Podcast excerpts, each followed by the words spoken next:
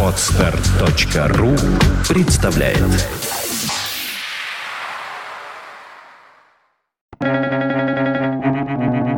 Свободное радио Компьюлента Жестокость, как и любой другой порог, не нуждается в причинах. Жестокости нужна только возможность. Джордж Эллиот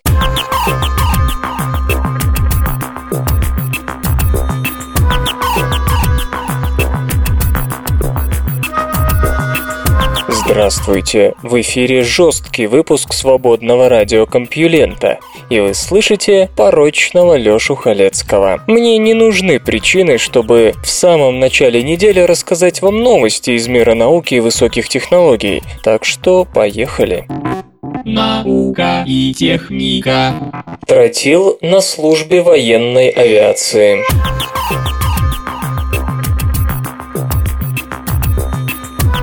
Наверное, это может показаться неожиданным, но улучшить отвлекающие тепловые имитаторы можно с помощью тротила. Так, по крайней мере, считают исследователи из НАТОвского информационно-аналитического центра безопасности боеприпасов в Бельгии и сотрудничающие с ними ученые из Института химической технологии общества Фраунгофера, Германия. Отвлекающие тепловые ловушки представляют собой пиротехнические устройства, отстреливаемые военными самолетами с целью обмануть ракеты с тепловым тепловым самонаведением. Звучит просто и работает только в случае самых тривиальных ракет. Технологии не стоят на месте, и сегодня умные ракеты так просто не обманешь, ведь они буквально исследуют пиротехнический след, оставляемый возможной мишенью, на воду и диоксид углерода, сравнивая полученный результат с характерными подписями из своих базы данных.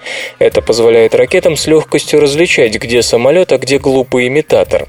Конечно, прогресс в методах наведения наведения ракет привел к созданию более сложных тепловых ловушек, однако ингредиенты таких пиротехнических устройств оставляют желать лучшего.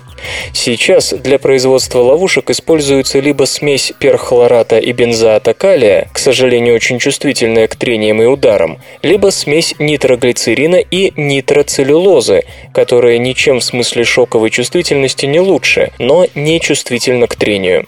Присутствие в арсенале истребителя материалов не стойких стойких к ударам или просто сотрясениям, по меньшей мере небезопасно. Отсюда и исследование, подобное рассматриваемому, которое показало, что старый недобрый 2,4,6-тринитротолуол, или проще тротил, все еще на коне. Тротил был открыт в 19 веке, но потребовались десятилетия, чтобы узнать о том, что это вещество ужасно взрывоопасно.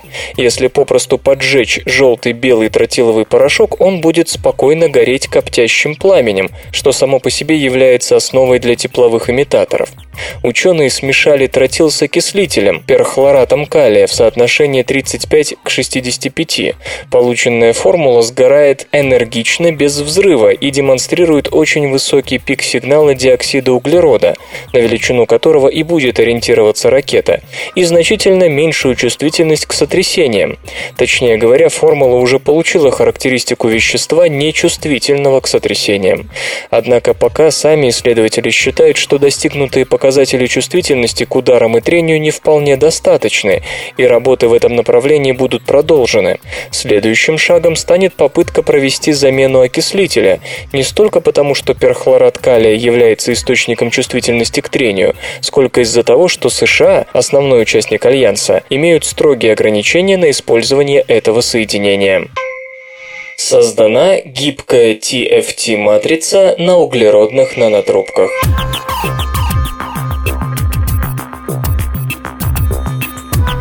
Исследователи из Университета Нагои и компании Bando Chemical Industries, Япония, представили TFT-матрицу на основе углеродных нанотрубок для дальнейшего использования в производстве гибких дисплеев. При изготовлении новинки применялся метод флексографии, печать с эластичных форм, а мобильность носителей заряда достигла 112 квадратных сантиметров на вольт в секунду. О результатах своей работы ученые сообщили 13 сентября на 73-й конференции конференции Японского общества прикладной физики. Флексографическая печать – это способ высокой печати с использованием гибких резиновых форм и быстро сохнущих жидких красок. Но прежде всего это гибкая фотополимерная форма, полученная методом быстрой ультрафиолетовой полимеризации. Краска, с которой под низким давлением переносится непосредственно на материал. Точность флексографической печати несколько ниже, чем у классической глубокой печати, имеющей тот же функциональный принцип. Зато пропускная способность намного выше, чем, например, у печати струйной. Японцы выбрали флексографию из-за ее высоких скоростных характеристик, низкой стоимости расходных материалов и обслуживания, а также благодаря совместимости с непрерывными производственными процессами типа рулонной технологии. Все процессы, участвовавшие в получении TFT-матриц на основе углеродных нанотрубок, проводились при нормальных давлении и температуре. Для создания электродов затвора истока-истока применялись серебряные наночастицы, а в формировании запирающих диэлектрических пленок использовался полиамид и мидный полимер. Наконец, собственно углеродные нанотрубки применялись для создания проводящих каналов TFT. А теперь попробую разоблачить японскую магию. Дело в том, что углеродные нанотрубки были получены методом газофазной фильтрации, а наносились с помощью сухого трансфера, созданного авторами работы. В качестве субстрата использовалась пленка полиэтилен-нафталата, на поверхность которой методом флексографии со скоростью 6,6 см в секунду наносился резист, послуживший основой для пробитой кислородной плазмой CNT-маски. В результате была получена TFT-матрица со следующими рабочими характеристиками. Длина канала 115 микрометров, мобильность носителей заряда 112 квадратных сантиметров на вольт в секунду, соотношение on-off 10 в четвертой степени. Полученной мобильности зарядов, как сообщается, достаточно для использования TFT-матрицы в производстве гибких дисплеев. Астрономическая единица скорректирована.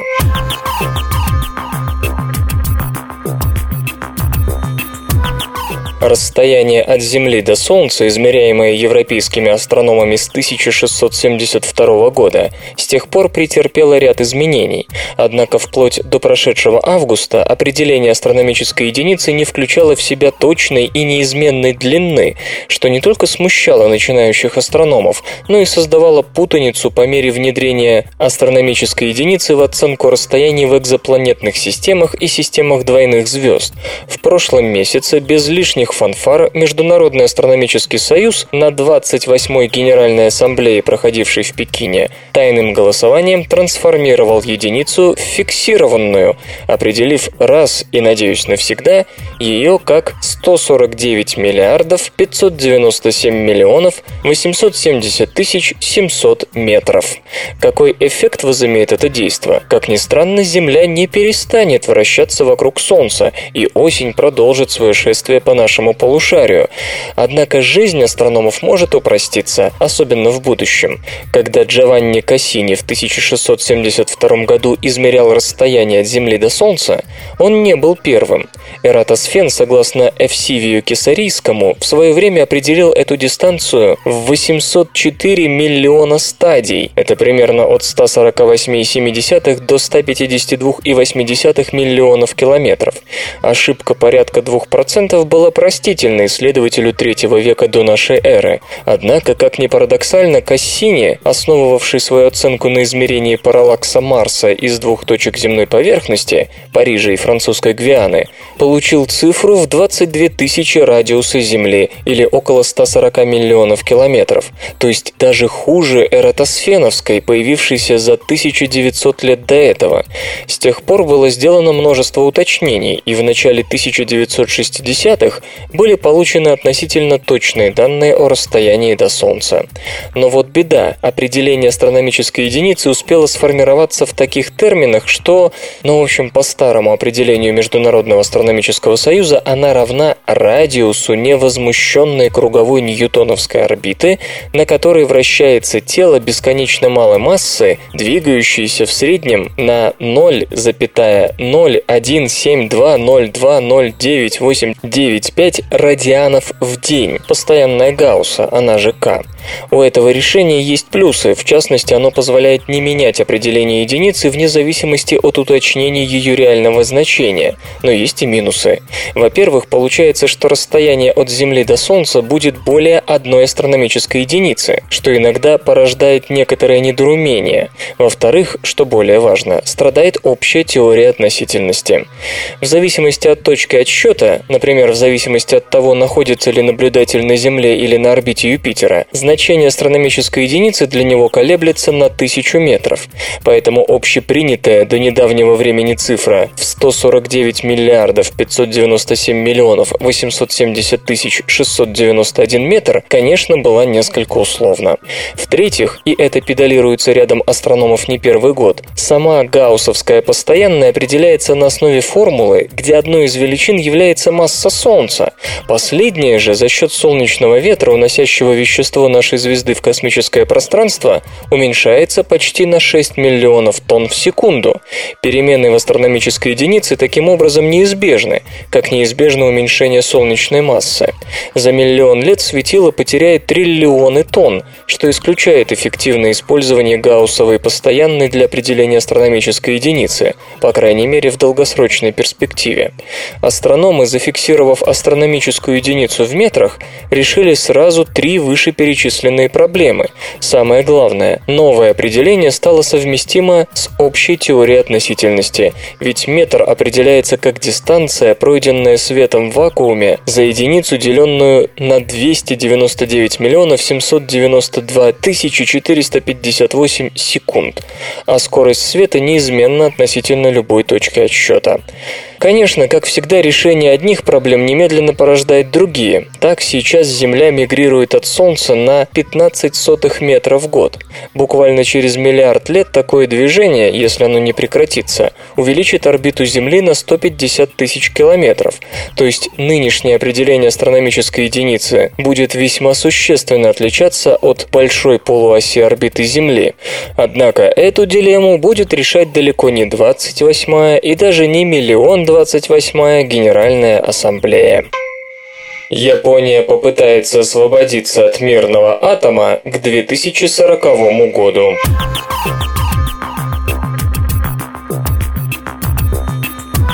Япония объявила о поэтапном отказе от ядерной энергетики к 2040 году. С одной стороны, это исторический шаг для страны, которая долгое время делала ставку именно на этот сектор энергетики. С другой, это означает отход правительства от громких заявлений, сделанных вскоре после одной из крупнейших в истории ядерных катастроф. Программа «Революционная стратегия в области энергетики и экологии», несмотря на свое название, продлевает срок отказа от ядерной энергетики по крайней мере на десятилетия по сравнению с первоначальным планом, и к тому же содержит лазейки, позволяющие некоторым реакторам продолжить работу и после нового дедлайна. До аварии на АЭС Фукусима-1 ядерная энергетика вырабатывала примерно 30% электроэнергии в стране. Планировалось довести эту долю до более чем 50% уже к 2030 -му. Но после катастрофы под давлением общественности власть сделала ряд громких заявлений о том, что от мирного атома следует отказаться полностью. Когда страсти поутихли и все или почти все реакторы были остановлены для проверки безопасности, стали слышны голоса других политиков и бизнесменов, утверждавших, что это поставит бедную ресурсами страну в зависимость от импорта ископаемого топлива и приведет к экономическому спаду. Может показаться, что новая программа предлагает разумный компромисс из нескольких вариантов, тем паче, что премьер премьер-министр Йосихико Нода и его демократическая партия стремительно теряют популярность и, скорее всего, проиграют будущие выборы. Власти вынуждены искать решения, которые могли бы удовлетворить оба лагеря – ядерное лобби и антиядерное движение, но вместо этого, похоже, разочаровали всех. Директор Института устойчивой энергетической политики Тацунари Иида назвал программу «обманом с помощью слов и цифр», а председатель влиятельного торгово промышленного объединения Кейданрен Хиромаса Йоникура заявил, что устранение ядерной энергетики нереально и недостижимо. Одни кивают, например, Германии, которая решила полностью отказаться от атома уже к 2022 году. В 2010 году на этот сектор там приходилось 26% вырабатываемой электроэнергии. Другие подчеркивают, что единовременная остановка реакторов приведет к убыткам энергетической отрасли в размере 56 миллиардов долларов. Как минимум 4 компании станут неплатежеспособными. Стоит отметить, что в Японии энергетика жестко контролируется государством. Там практически отсутствует конкуренция, и страна не может себе позволить банкротство хотя бы одного из операторов. Собственно, поэтому программа и предлагает назначить дедлайн на 2040 год, когда срок службы большинства реакторов уже закончится, и компаниям не будут грозить астрономические убытки.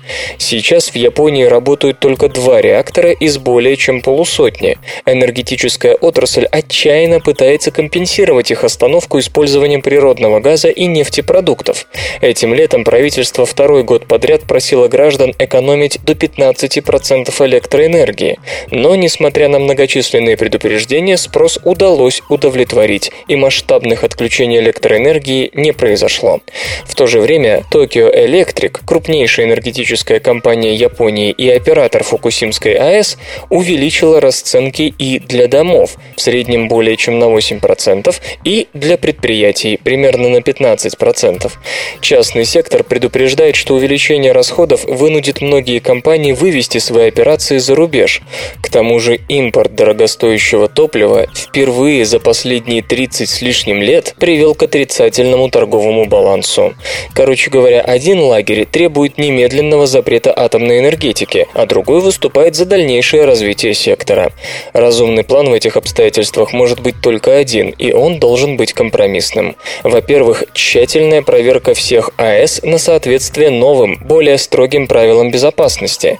Во-вторых, полный отказ от строительства новых реакторов. В-третьих, активное инвестирование в возобновляемые источники энергии, дабы к тому времени, когда закончится срок эксплуатации ныне действующих реакторов, их закрытие не отразилось на энергетике страны. Не стоит забывать и о том, что остановка реакторов привела к резкому увеличению выбросов углекислого газа в результате роста использования ископаемого топлива, и эту проблему тоже необходимо решать. Железо и гаджеты. Canon EOS 6D – полнокадровый зеркальный фотоаппарат с поддержкой Wi-Fi.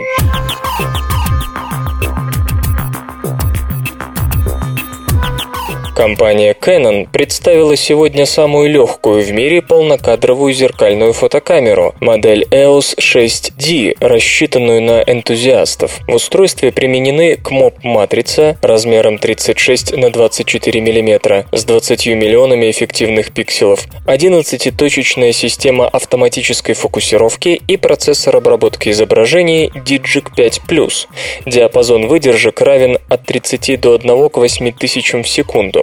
Светочувствительность ISO от 100 до 25600 с возможностью расширения до ISO от 50 до 102400. Для хранения отснятого служат карты памяти SD, SDHC, SDXC. Фотоаппарат поддерживает запись видео высокой четкости с разрешением 1920 на 1080 точек и скоростью 30, 25 или 24 кадра в секунду. Модель Canon EOS 6D наделена дисплеем размером 3,2 дюйма, оптическим видоискателем, адаптером беспроводной связи Wi-Fi и приемником системы спутниковой навигации GPS. Есть интерфейсы USB и HDMI. Размеры составляют 145 на 111 и на 71 мм, вес 770 граммов. В продажу фотокамера поступит в декабре по ориентировочной цене в 2100 долларов, без оптики и 2900 долларов с объективом Canon Canon EF. Новая виртуальная клавиатура CTX стоит 100 долларов.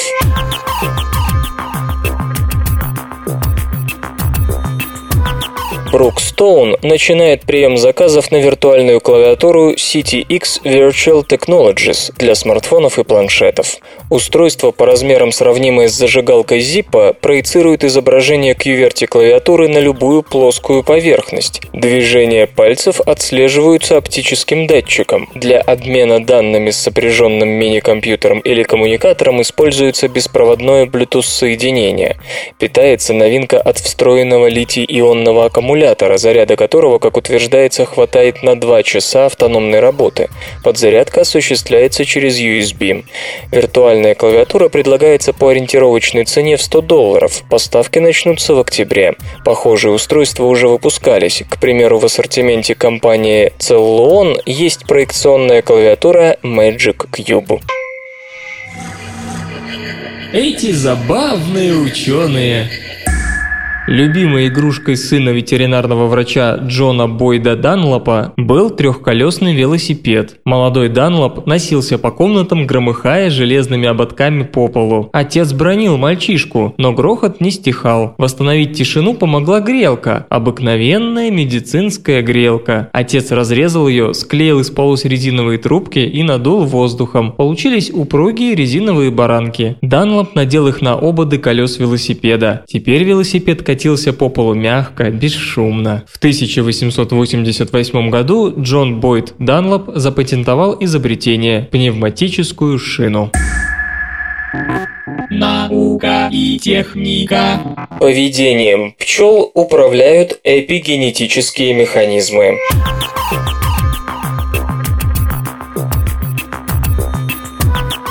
Исследователи увидели, как эпигенетическое переключение активности генов приводит к радикальным переменам в поведении организма. Судьба пчелы зависит от эпигенетических переключателей в ее мозгу. Чтобы из няньки стать пчелой-сборщицей или из сборщицы нянькой, ей нужно изменить характер метилирования нескольких десятков генов. Как это происходит, описано в журнале Nature Neuroscience в статье исследователей из Университета Джона Хопкинса Хопкинса, США. У пчел, как известно, кастовая система. Матка производит на свет потомство, рабочие обеспечивают его пищей и заботой. При этом среди рабочих есть няньки, которые непосредственно ухаживают за личинками, и сборщицы, понятно, что делающие. Очевидно, разница в поведении должна как-то отражаться на молекулярно-клеточном уровне, и некоторое время назад одна научная группа сообщила следующее. Существует огромная разница в метилировании генов генов у маток и рабочих. Около 500 генов у этих классов модифицированы по-разному. А вот исследователи из университета Джонса Хопкинса не нашли никаких различий в эпигенетическом статусе у пчел королев и пчел рабочих, но объяснили это тем, что эти классы стабильны и переходов из одной в другой быть не может. С другой стороны, среди рабочих возможны переходы между няньками и сборщицами. Всякая пчела рабочей начинает карьеру с должности няньки, а со временем переквалифицируется квалифицируется в рабочего. Поэтому исследователи предположили, что пластичный и легкий в управлении эпигенетический механизм задействован именно тут. У нянек и сборщиц были обнаружены различия в метильном узоре 155 генов. Большей частью эти гены вовлечены в контроль над другими, отвечают за упаковку ДНК и разные варианты сплайсинга. Самое же любопытное было в том, что когда из улья удалялись все няньки, часть рабочих сборщиц начинала вести вести себя как няньки. Внешне они почти не менялись, в отличие от поведения. Пчелам иногда нужно совершить такой переход, когда улей делится на две части и новая колония испытывает нехватку следящих за потомством. В последующих экспериментах удалось выделить 45 генов, метильный статус которых менялся при переходе пчелы как из нянек в сборщицы, так и обратно. Половина всех метильных маркеров вела к подавлению активности гена, другие вмешивались в процесс созревания созревания матричной РНК. После того, как матричная РНК синтезирована, она проходит через сплайсинг, когда из нее вырезают те или иные фрагменты, не требующиеся для будущего белка. Получается, что одна исходная матричная РНК может дать начало разным белкам. Соответственно, большое значение приобретает управление судьбой такой матричной РНК. Главное достижение нынешнего исследования не в том, что удалось сопоставить молекулярную эпигенетику и поведение. Ученые наглядно показали процесс управления поведением, когда обратимые изменения в регуляции генов приводят к обратимым же изменениям в поведении. В дальнейшем авторы намерены обратиться к другим организмам, которые тоже могут переключаться между разными типами поведения. Как знать, возможно, подобный эпигенетический механизм регуляции поведения имеет место не только у пчел, но и, страшно подумать, у человека. Изменчивость климата и агрессивность – отец и мать человеческого рода.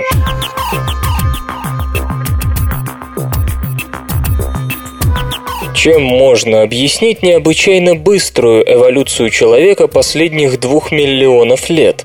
Один из ведущих специалистов в области происхождения человека Йен Тетерсол из Американского музея естественной истории предложил на конференции «Гибралтарская скала» новый ответ на этот вопрос. Тахителия человеческого рода характеризуется прежде всего тем, что объем мозга наших предков удвоился в промежутке между одним и двумя миллионами лет назад, и затем между миллионом лет назад и современностью сделал это снова. Одновременно произошло уменьшение зубов и лица, да и в целом череп заметно изменился. Увеличение размеров мозга, по-видимому, совпало с появлением современного анатомического строения человека, то есть стройности длинных ног и относительно узких бедер. Этими чертами обладает уже скелет турканского мальчика, жившего на территории Кении около двух миллионов лет назад. Напротив его прародитель Люсии, Австралопитекус афаренсис, обитавший в Эфиопии на миллион лет раньше, имел короткие ноги и длинные руки. Ничего подобного среди человекообразных обезьян не наблюдалось, и господин Тетерсол полагает, что важную роль в столь резких изменениях сыграло кардинальное изменение образа жизни, когда наши предки спустились с деревьев, чего другие приматы так и не сделали. Очевидно, что решительный отказ от жизни на деревьях следует считать одним из наиболее наиболее радикальных сдвигов в адаптивной зоне позвоночных со времен первого четвероногого, выбравшегося из воды на твердую землю, сказал ученый. Но одного этого фактора явно недостаточно. Природными законами трудно объяснить, как вторжение гоминидов в новую экозону привело к столь быстрым изменениям. Новой движущей силой эволюции стала культура. Но, по словам господина Теттерсола, ее роль переоценивается. Некоторые эволюционные психологи популяризировали модель, в которой культура и усложнение мозга подстегивают друг друга. Но этому противоречит тот факт, что технический прогресс шел урыв урывками и к тому же не соответствовал биологической эволюции. Взамен исследователи предлагают гипотезу о враждебности между небольшими человеческими группами как основной причине изменений после адаптации к новой среде обитания. По его мнению, именно постоянные конфликты привели к тому, что естественный отбор стали выигрывать самые умные особи, способные планировать свои действия.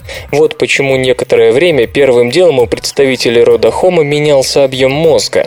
Подобное поведение вполне можно сравнивать с отношениями хищника и жертвы. Таким образом, идея господина Теттерсола укладывается в рамки гипотезы Черной Королевы, которая предполагает постоянную гонку вооружений между хищником и жертвой. Несмотря на скудные человеческие останки, намеки на конфликты встречаются. Так, недавно стало известно, что древние люди, обитавшие на севере Испании, употребляли в пищу представителей другой группы. Итоговая картина выглядит следующим образом образом. Культурный и технический прогресс не стоит списывать со счета. Одежда, жилище, использование огня позволили людям жить в таких условиях, которых не смогли бы выдержать незащищенные тела. Но культура и техника не всесильны, и расселение людей происходило все же в ногу с улучшением климатических условий. Затем льды и пустыни снова начинали брать свое, и сравнительно большие группы людей неминуемо разбивались на более мелкие, причем каждая, естественно, развивала развивала свои собственные биологические особенности. Когда на очередном витке климатической спирали жить становилось легче, некогда изолированные группы встречались, и сильные либо истребляли, либо ассимилировали слабых. Тем самым черты, которыми поначалу обладали только наиболее везучие группы, становились достоянием всего человечества. С ухудшением климата все повторялось в очередной раз. В плейстоцене, то бишь 2,5 миллиона-1 11 тысяч лет назад климат планеты менялся особенно резко и часто. Почему гормон аппетита вызывает алкоголизм?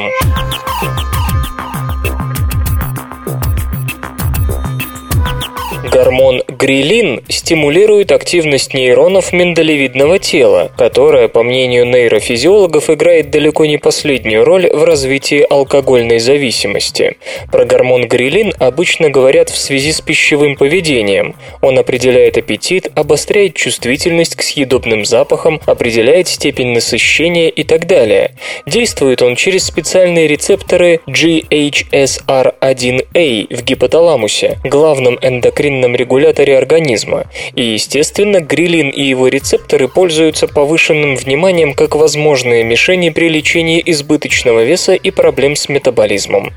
Но не так давно ученые заметили, что у больных алкоголизмом в крови циркулирует повышенное количество этого гормона, и чем больше грилина производил организм, тем сильнее человека тянуло к спиртному. Это наблюдение подтвердилось в экспериментах на животных. Дефекты в генах грилина и его рецепторов оказались связаны с тяжелыми формами алкоголизма. Исследователям из Института Скрипса удалось понять, почему так происходит. Они обнаружили грилиновые рецепторы у нейронов, располагающихся в миндалевидном теле. Оказалось, что грилин стимулирует передачу сигнала по гамкэргическим нейронам центральных ядер миндалевидного тела, то есть он попросту стимулирует выброс этого нейромедиатора. Если же перекрыть доступ грилина к его рецепторам, то уровень гамк, задействованный в передаче сигнала, придет в норму. Гамк, напомню, это гамма-аминомасляная кислота. А надо сказать, что именно миндалевидное тело, по мнению нейрофизиологов, отвечает за неуемное пристрастие к алкоголю, когда вместо того, чтобы просто получать удовольствие от выпивки, мы начинаем с ее помощью снимать стресс и вообще подавлять негативные эмоции. Эксперименты на крысах показали, что грилин усиливает возбуждение, которое этанол производит в миндалевидном теле. Когда животным давали сначала грилин, а потом алкоголь, уровень высвободившегося нейромедиатора был заметно повышен. Если же крысам сначала предлагали выпить, а потом давали гормон, уровень нейромедиатора в синапсах миндалевидного тела оставался более-менее в норме. Так что, по-видимому, теперь ученым нужно подумать над тем, как бы научиться избирательно блокировать действие грилина в этом конкретном участке мозга, в центральных ядрах миндалевидного тела. Не исключено, что это поможет многим избавиться от алкоголизма. Здесь, однако, требуется большая осторожность, да и положительного результата никто не гарантирует. Грилин слишком многофункциональный гормон, а алкоголизм слишком сложное явление, чтобы от него можно было так просто избавиться. Применение лопастей с новыми поверхностями уменьшит шумность ветряков и увеличит их КПД.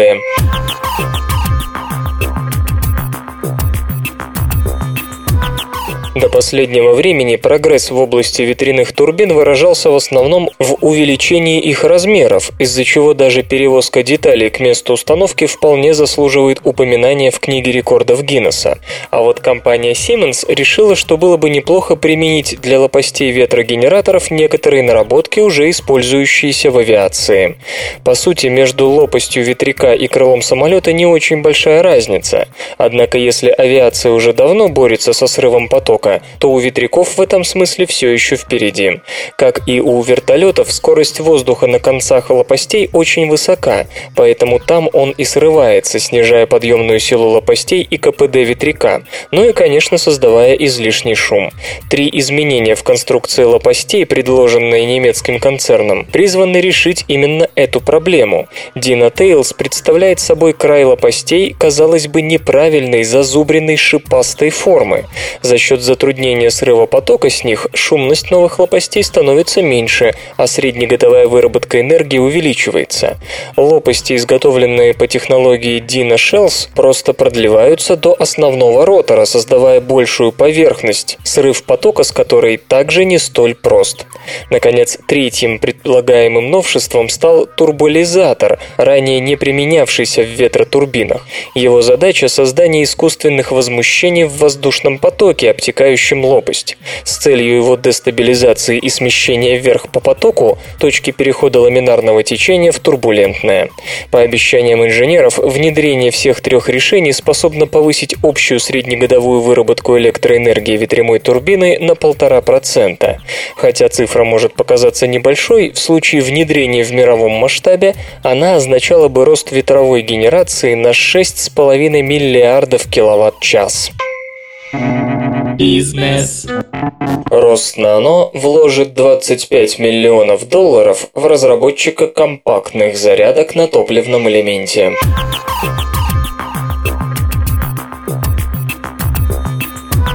Российская корпорация нанотехнологий Роснано примет участие в раунде инвестиций общим объемом 60 миллионов долларов в американскую компанию Lilliputian Systems.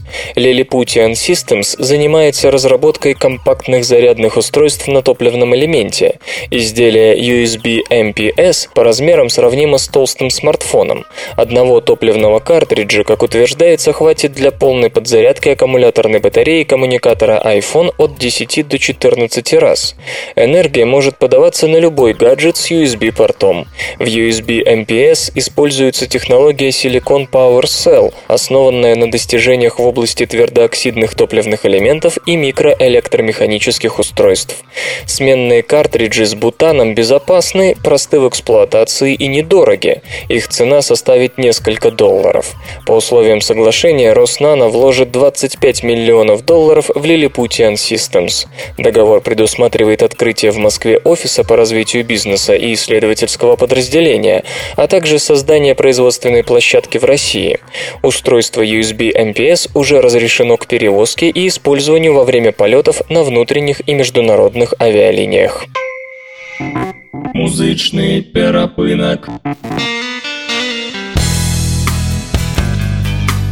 Сегодня в эфире свободного радиокомпьюлента группа Рулес, а получать эстетическое удовольствие мы будем от песни Джага. А я заглядывал в окна качающихся автомобилей И я искал в них тебя. Да их было так много в ночном нашем парке И все волновали меня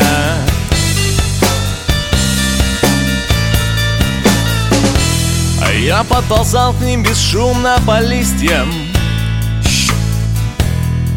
Всегда оставаясь в тени. Но нигде тебя не было, только увисты Все стекла были темными Запотевшими, обалдевшими.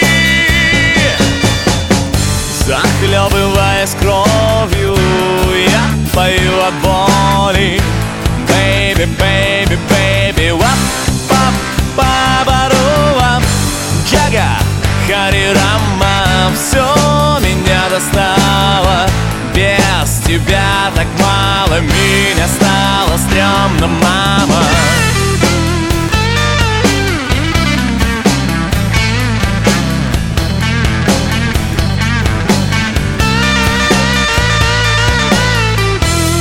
А ты и сообщила, бля, у него день рождения.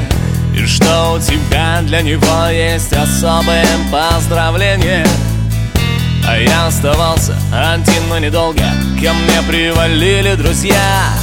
Друзья и подруги ласкали друг друга А я ласкал сам себя.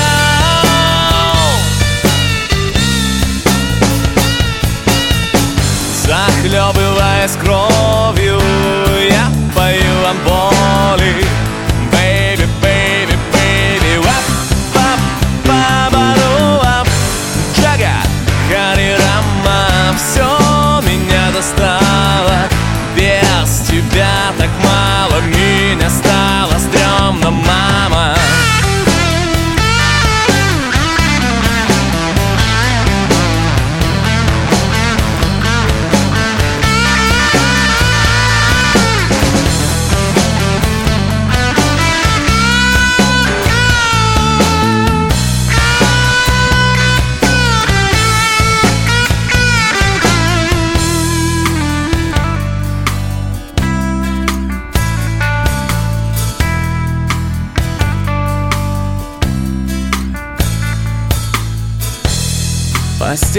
Белье пропахло разными духами. А, Приятно жить втроем с двумя красавицами. Приятно от того, что все равно кого. И симпатично то, что все это значит. Ничего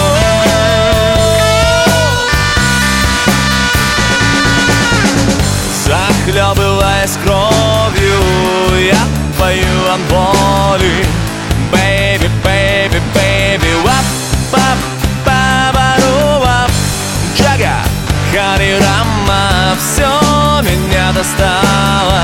Без тебя так мало. Меня стало стрёмно, мама. Захлебываясь кровью Я пою о боли Baby, baby, Джага, Харирама Все меня достало. Без тебя так мало Меня стало стрёмно, мама. Стрёмно, мама. Очень стрёмно,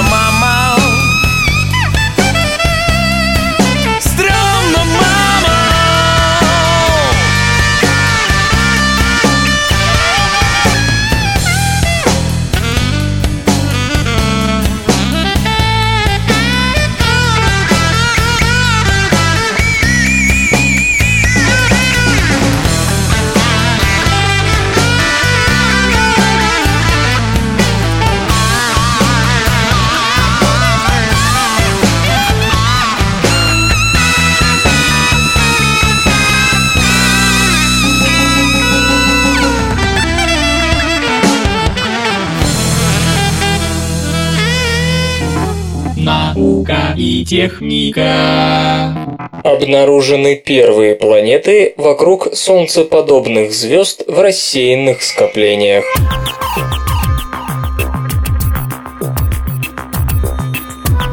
Рассеянное скопление Ясли, находящееся в 590 световых годах от Земли, состоит из более чем тысячи весьма плотно расположенных звезд. Это, а также относительно небольшой возраст скопления, не более 600 миллионов лет, не давало астрономам оснований надеяться на обнаружение вокруг солнцеподобных желтых карликов подобных скоплений экзопланет. И тем не менее это случилось. Исследователи под руководством Самюэля Квинна из Университета штата Джорджия отыскали в яслях сразу два горячих Юпитера, вращающихся вокруг желтых звезд типа нашего Солнца. Открытие накладывает серьезные ограничения на скорость возникновения и эволюции звездных систем молодых светил. По современным представлениям, чтобы планета большой массы, газовый гигант, оказалась поблизости от светила, она должна мигрировать туда по пути вышибая гравитационным резонансом со своих орбит те планеты, что были ближе к звезде. Считается, что наиболее типичным итогом такой эволюции должна стать единственная гигантская планета, отстоящая от звезды ближе, чем Меркурий. Если в скоплении, которому от силы 600 миллионов лет уже произошло и формирование газовых гигантов, и зачистка ими Солнечной системы, то все эти процессы могут происходить очень быстро, за считанные проценты суммарного времени жизни звезд вроде Солнца. Но это не единственная специфическая черта этого двойного открытия. В рассеянном скоплении Ясли при помощи полутораметрового телескопа Смитсоновской астрофизической обсерватории найдены две экзопланеты PR0201b и PR0211b. Первая вращается вокруг карлика спектрального класса F – совершая полный оборот за 4 и 4264 десятитысячных дня, имеет минимальную массу в 54 сотых массы Юпитера при оценочной массе своей звезды в 1 и 234 тысячных массы Солнца и ее радиусе в 1 и 167 тысячных радиуса Солнца. Второй обнаруженный гигант PR0211b вращается вокруг желтого карлика спектрального класса G, причем делает полный оборот всего за 2 и 1451 десятитысячную дня и имеет массу не менее 1 и 844 тысячных массы Юпитера при оценочной массе и радиусе своей звезды в 952 тысячных и 868 тысячных от солнечных. Возраст обеих звезд оценен в 578 плюс-минус 49 миллионов лет, что благодаря высокой достоверности возраста скопления позволяет считать пару этих горячих Юпитеров одними из самых молодых среди известных планет Вселенной. Замечу, что прежде в рассеянных скоплениях планеты отыскивались только вокруг звезд низкой массы, красных карликов спектрального класса М. Их планеты, в силу, как правило, меньшего размера протопланетного диска, находятся ближе к своей звезде и считаются менее подверженными гравитационным влиянием других светил в тесных скоплениях. Такие предположения подкреплялись отсутствием наблюдений планет вокруг солнцеподобных звезд, теперь достоверно проведенных авторами работы. Это было большой загадкой для астрономов, ищущих планеты, рассказывает Сэмюэл Квин. Мы знаем, что большинство звезд формируются в тесных средах, таких как туманность Ориона, поэтому, хотя такая насыщенная звездами среда и мешает формированию планет, по крайней мере часть солнцеподобных звезд в рассеянных скоплениях должны иметь планеты. Теперь мы наконец-то выяснили, что это действительно так. Более того, в работе делается вывод о том, что после обнаружения двух горячих Юпитеров в ходе детальных наблюдений всего лишь 53 звезд скопления Ясли следует установить вероятность открытия там планет такого типа, то бишь газовых гигантов, близких к своей звезде, в 3,8% для всех одиночных звезд спектральных классов F, G и K, то бишь белых, желтых и оранжевых, что выше среднегалактических значений, равных 1,2%. Такое превышение ученые объясняют относительно высокой металличностью, характерной для звезд скопления Ясли. При этом, отмечают они, формирование массивных планет с вероятностью выше средней не смогли остановить даже считающиеся опасными для протопланетных дисков условия тесного звездного соседства. Камеры на Бакинах проследят за нарушителями морских границ.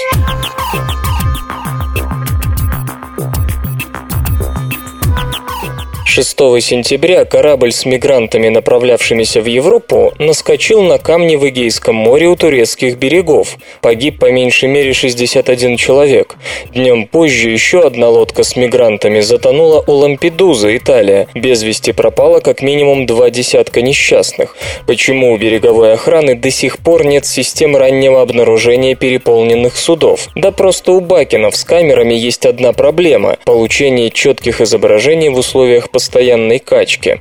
Чед Лемпке и его коллеги из Университета Южной Флориды разработали алгоритм, который позволяет камере выявлять истинный горизонт, а не край ближайшей волны, даже если он мечется в объективе туда и сюда. Алгоритм выделяет линии кандидата и определяет верную по разнице в цвете между водой и небом. Затем камера автоматически делает снимок или снимает видео, как только в поле зрения появляется объект, очертания которого возвышаются над горизонтом.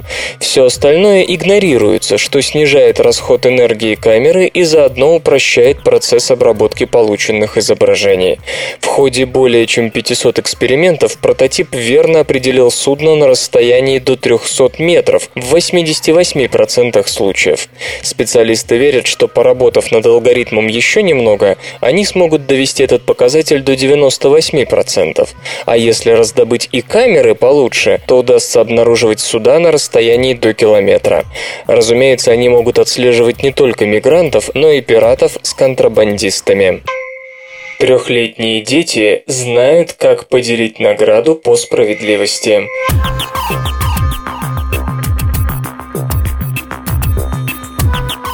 Психологи нашли у детей склонность поступать по справедливости и делить полученную награду по заслугам. Правда, на этот раз возраст, в котором дети начинают так поступать, сдвинулся с 7 лет до 3. Ученые из Гарвардского университета предприняли новую атаку на теорию о том, что маленькие дети – записные эгоисты и ни о ком кроме себя не думают. По их мнению, уже для трехлетнего ребенка вполне доступно одно из главных справедливых понятий – идея вознаграждения по заслугам. До сих пор считалось, что это довольно абстрактная концепция, которую дети принимают просто на веру и осознают гораздо, гораздо позже, к 7-8 годам, будучи уже в меру социализированными.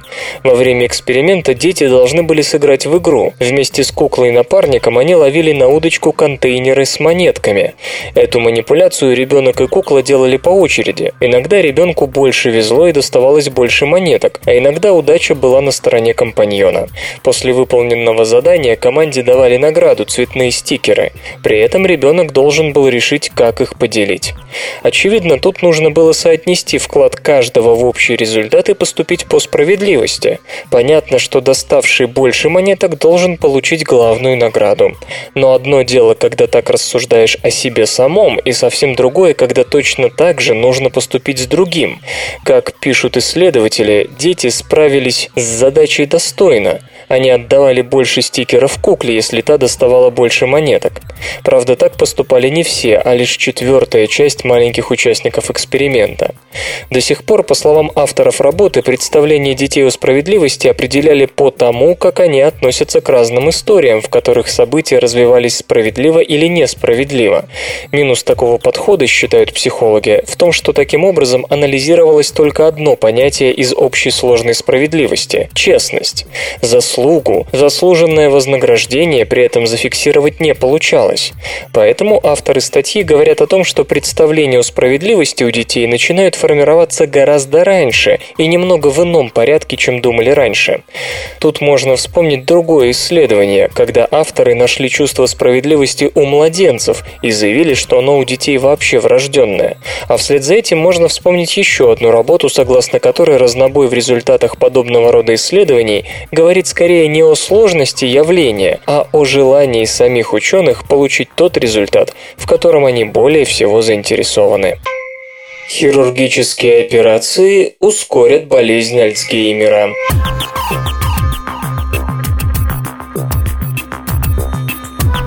Воспаление, которое неизбежно сопровождает любое хирургическое вмешательство, может стать роковым для мозга, если он предрасположен к нейродегенеративным процессам. Год назад исследователи из медицинской школы Перельмана при Пенсильванском университете обнаружили, что хирургическая операция усиливает симптомы болезни Альцгеймера. Однако было непонятно, что именно является тут причиной – само хирургическое вмешательство или действие анестезии. Теперь та же группа опубликовала в журнале Annals of Surgery статью, в которой со всей однозначностью утверждает, что именно хирургическое вмешательство стимулирует ослабление когнитивных функций и ускоряет развитие болезни Альцгеймера. Исследователи оперировали мышей, предрасположенных к альцгеймеризму. Операция проводилась на брюшной полости, удалялся аппендикс или ободочная кишка.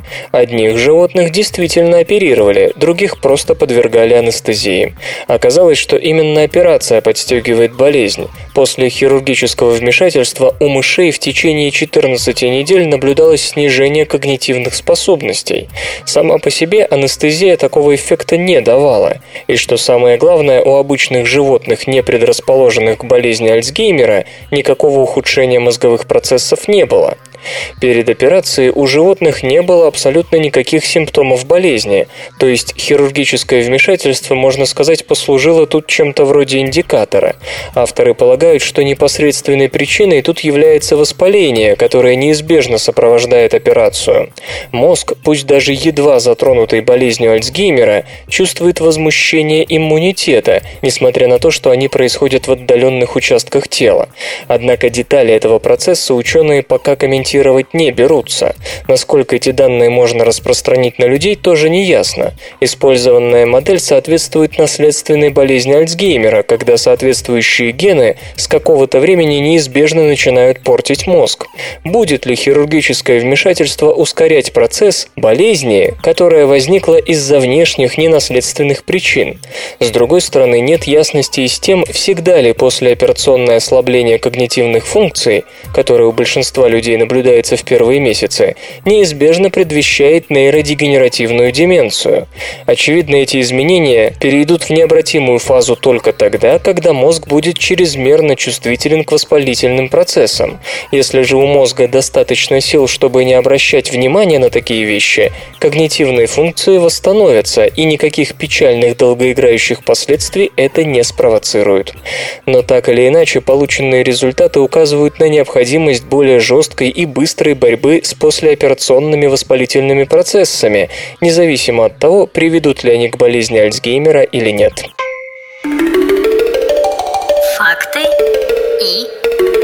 Факты и факты. галактики. Знаете ли вы, что массовое долгосрочное исследование 192 супружеских пар, проведенное в Англии, доказало то, о чем давно говорят психологи. Подавлять гнев, скрывать свое раздражение опасно для здоровья. Перед началом исследования провели специальные психологические тесты, позволяющие выявить тех, кто не показывает свои отрицательные эмоции. Из 192 пар в 26 и муж, и жена были слишком сдержанными. Через 17 лет изучены данные о случаях смертей во всех этих семьях. Оказалось, что смертность в сдержанных парах была вдвое выше, чем там, где супруги не стеснялись выяснять между собой отношения. Наука и техника. Предложена технология изготовления прозрачной резистивной памяти.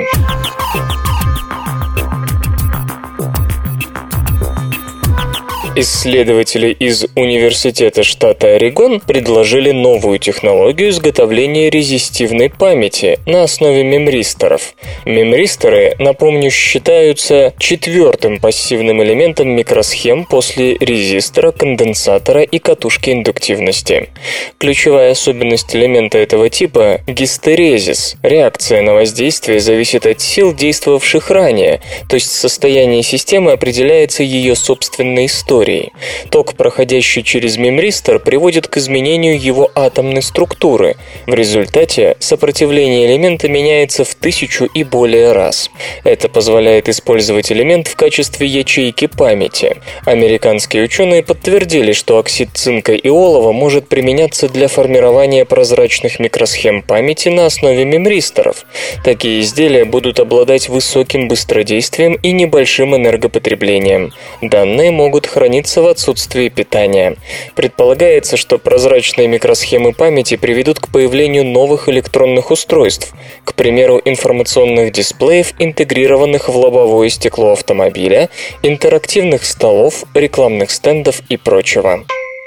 Тяжелые фотоны слишком легки, если, конечно, они вообще существуют.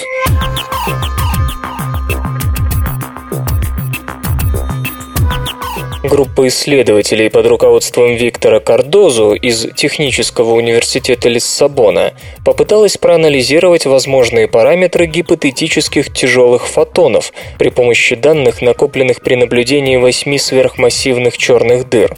Словосочетание «тяжелый фотон» до некоторой степени оксюмарон. У фотона нет массы покоя, поэтому его трудно назвать легким. То есть и гипотетический тяжелый фотон не такой уж тяжелый, просто у него, в отличие от уже известного нам есть некая масса покоя. Некоторые исследователи склонны приписывать ему весьма серьезную роль в рамках концепции фотонного объяснения темной материи. По ней тяжелые фотоны вообще никак не взаимодействуют с большинством частиц, и лишь умеренно с обычными фотонами. Поэтому они идеальны в качестве кандидатов в темную материю. Увидеть их сложно, но при этом они массивны. Витер Кардозу попробовал рассчитать, так ли это, основываясь на ограничениях, накладываемых накладываемых на такие гипотетические частицы сверхмассивными черными дырами. Когда частицы с массой покоя приближаются к черной дыре, они пропадают за горизонтом событий. Фотоны могут пройти мимо непоглощенными при определенной, разумеется, траектории. Гипотетически тяжелый фотон имел бы весьма небольшую массу, столь малую, что он мог бы, как и обычный, при подходящем угле пролететь мимо черной дыры, попасть в ее гравитационное поле, но все же покинуть его. В этом случае он позаимствует у черной дыры часть импульса, придающего ей вращение. При систематическом повторении черная дыра остановит свое вращение. Господин Кардозу рассчитал, сколько для этого потребовалось бы времени на основе имеющихся данных по восьми самым изученным сверхмассивным черным дырам в центрах галактик. За основу он принял мысль о том, что возраст таких сверхмассивных черных дыр не может превышать 13 миллиардов 800 миллионов лет, что логично, ибо они не смогли бы образоваться раньше Вселенной. Правда, нужно было внести существенную корректировку. Сверхмассивная черная дыра ускоряет свое вращение за счет поглощения межзвездного газа, а также соседних звезд и планет. Чтобы учесть этот фактор, мешающий черной дыре полностью остановиться, авторы работы приняли максимально допустимую по современным представлениям скорость поглощения вещества сверхмассивной черной дыры. И все сразу выяснилось, что для объяснения вращения имеющихся вращающихся сверхмассивных черных дыр, а все они сейчас вращаются, масса одиночного тяжелого фотона должна быть меньше или примерно равна 10 в минус 22 степени электрон-вольт. Вероятность существования такой слишком легкой тяжелой частицы исследователи оценили как очень и очень малую. Похоже, если наблюдения не принесут каких-то новых, невиданных по скорости подпитки веществом механизмов раскручивания черных дыр, о гипотезе тяжелых фотонов можно забыть. Представлена технология литья в магнитные формы.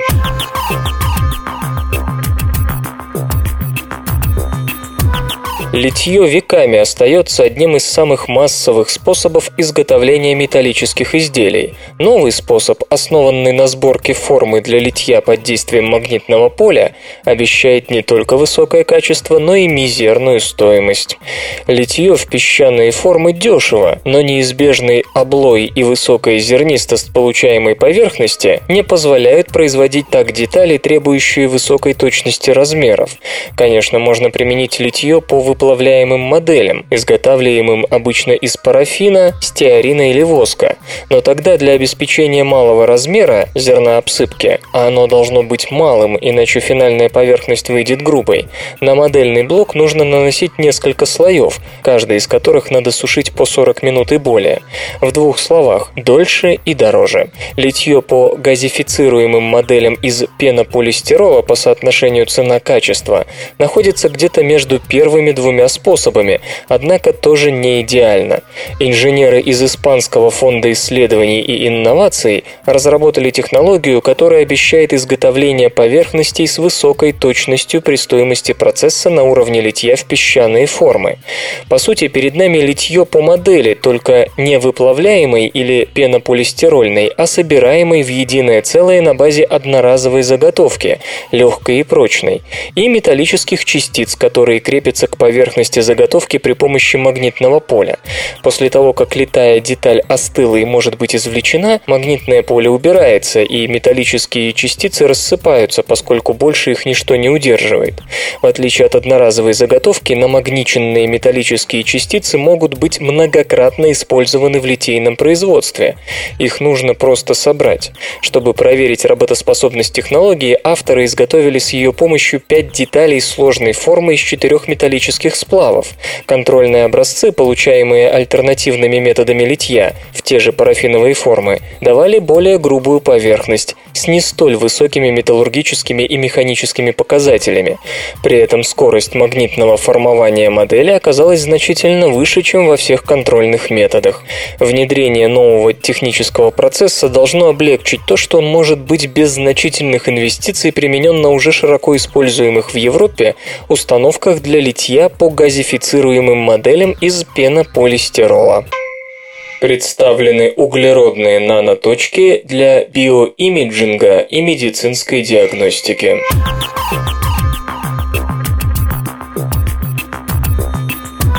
Научному миру не дают покоя люминесцирующие углеродные наноточки, Си-точки. На днях сообщалось о разработке нового метода синтеза этой субстанции китайскими учеными, а сегодня исследователи из Индийского технологического института заявили о получении водорастворимых Си-точек, способных избирательно излучать свет любой длины волны из видимого диапазона без какой-либо специальной обработки их поверхности. Подобные спектральные свойства как нельзя нельзя лучше подойдут для медицинской диагностики и самых разнообразных методов визуализации в биологии. Углеродные наноточки – это предельно малые люминесцирующие нанообъекты, которые используются для мониторинга сложных биологических процессов внутри клеток. Они изначально гораздо менее токсичны, чем их аналоги на основе соединений переходных металлов, что, казалось бы, открывает Си-точкам все двери в биологии и медицине. Но у любой медали есть две стороны. Светоизлучающие способности нынешних Си-точек далеки от идеала. Большинство способов получения Си-точек требует покрытия углеродных наночастиц специальными молекулами для достижения практически полезной люминесценции. Индийские ученые успешно синтезировали свои Си-точки, подвергнув пиролизу сахар-декстрин с помощью микроволновой печи. Полученные углеродные наноточки обладали способностью люминесцировать разным цветом в зависимости от длины волны возбуждающего света без проведения какой-либо модификации их поверхности. Причина, по которой синтезированные индейцами наноточки обретают столь необычную способность, пока остается тайной, но это не мешает уже сейчас осуществлять полный контроль над люминесценцией Си-точек, подбирая ту, что лучше всего подходит для конкретных нужд биологов и медиков. Чтобы убедиться в нетоксичности своих наноточек, ученые добавили их разные концентрации к клеточным культурам. После трех дней число выживших клеток в клеточных культурах, включая контрольный образец, никак не зависело от концентрации Си-точек, что позволяет с уверенностью говорить об их безопасности для живых тканей. Игры, игры, игры, игры. Obsidian представила новую игру.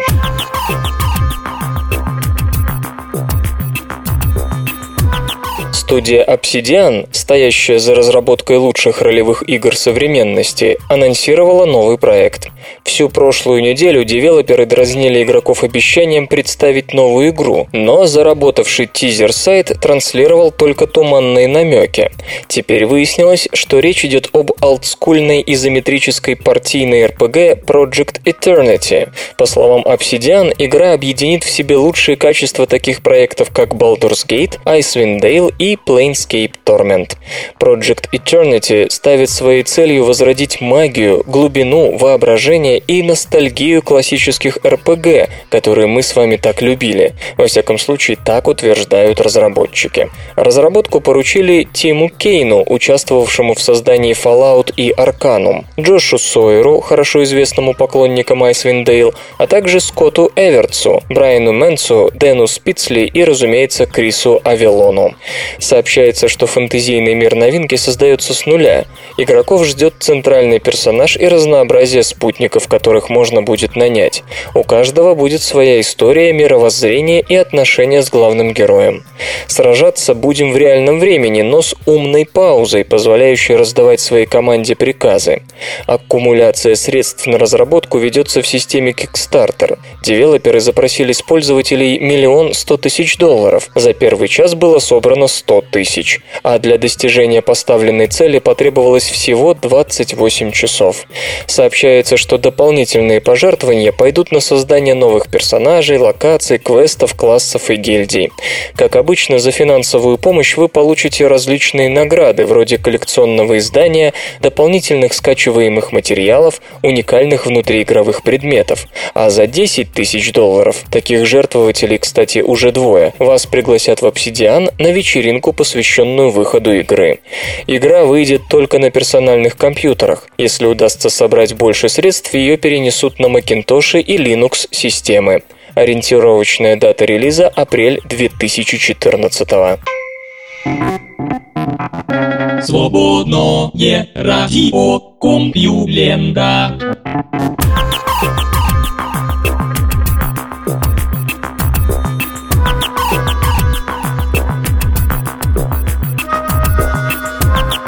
Жесткий выпуск СРК подошел к концу. Загляните на сайт компьюлента.ру, там новостей еще больше. Ну а меня, Лешу Халецкого, вы обязательно услышите завтра. Обещаю и держите себя в руках. Свободное радио Компьюлента. Скачать другие выпуски подкаста вы можете на podster.ru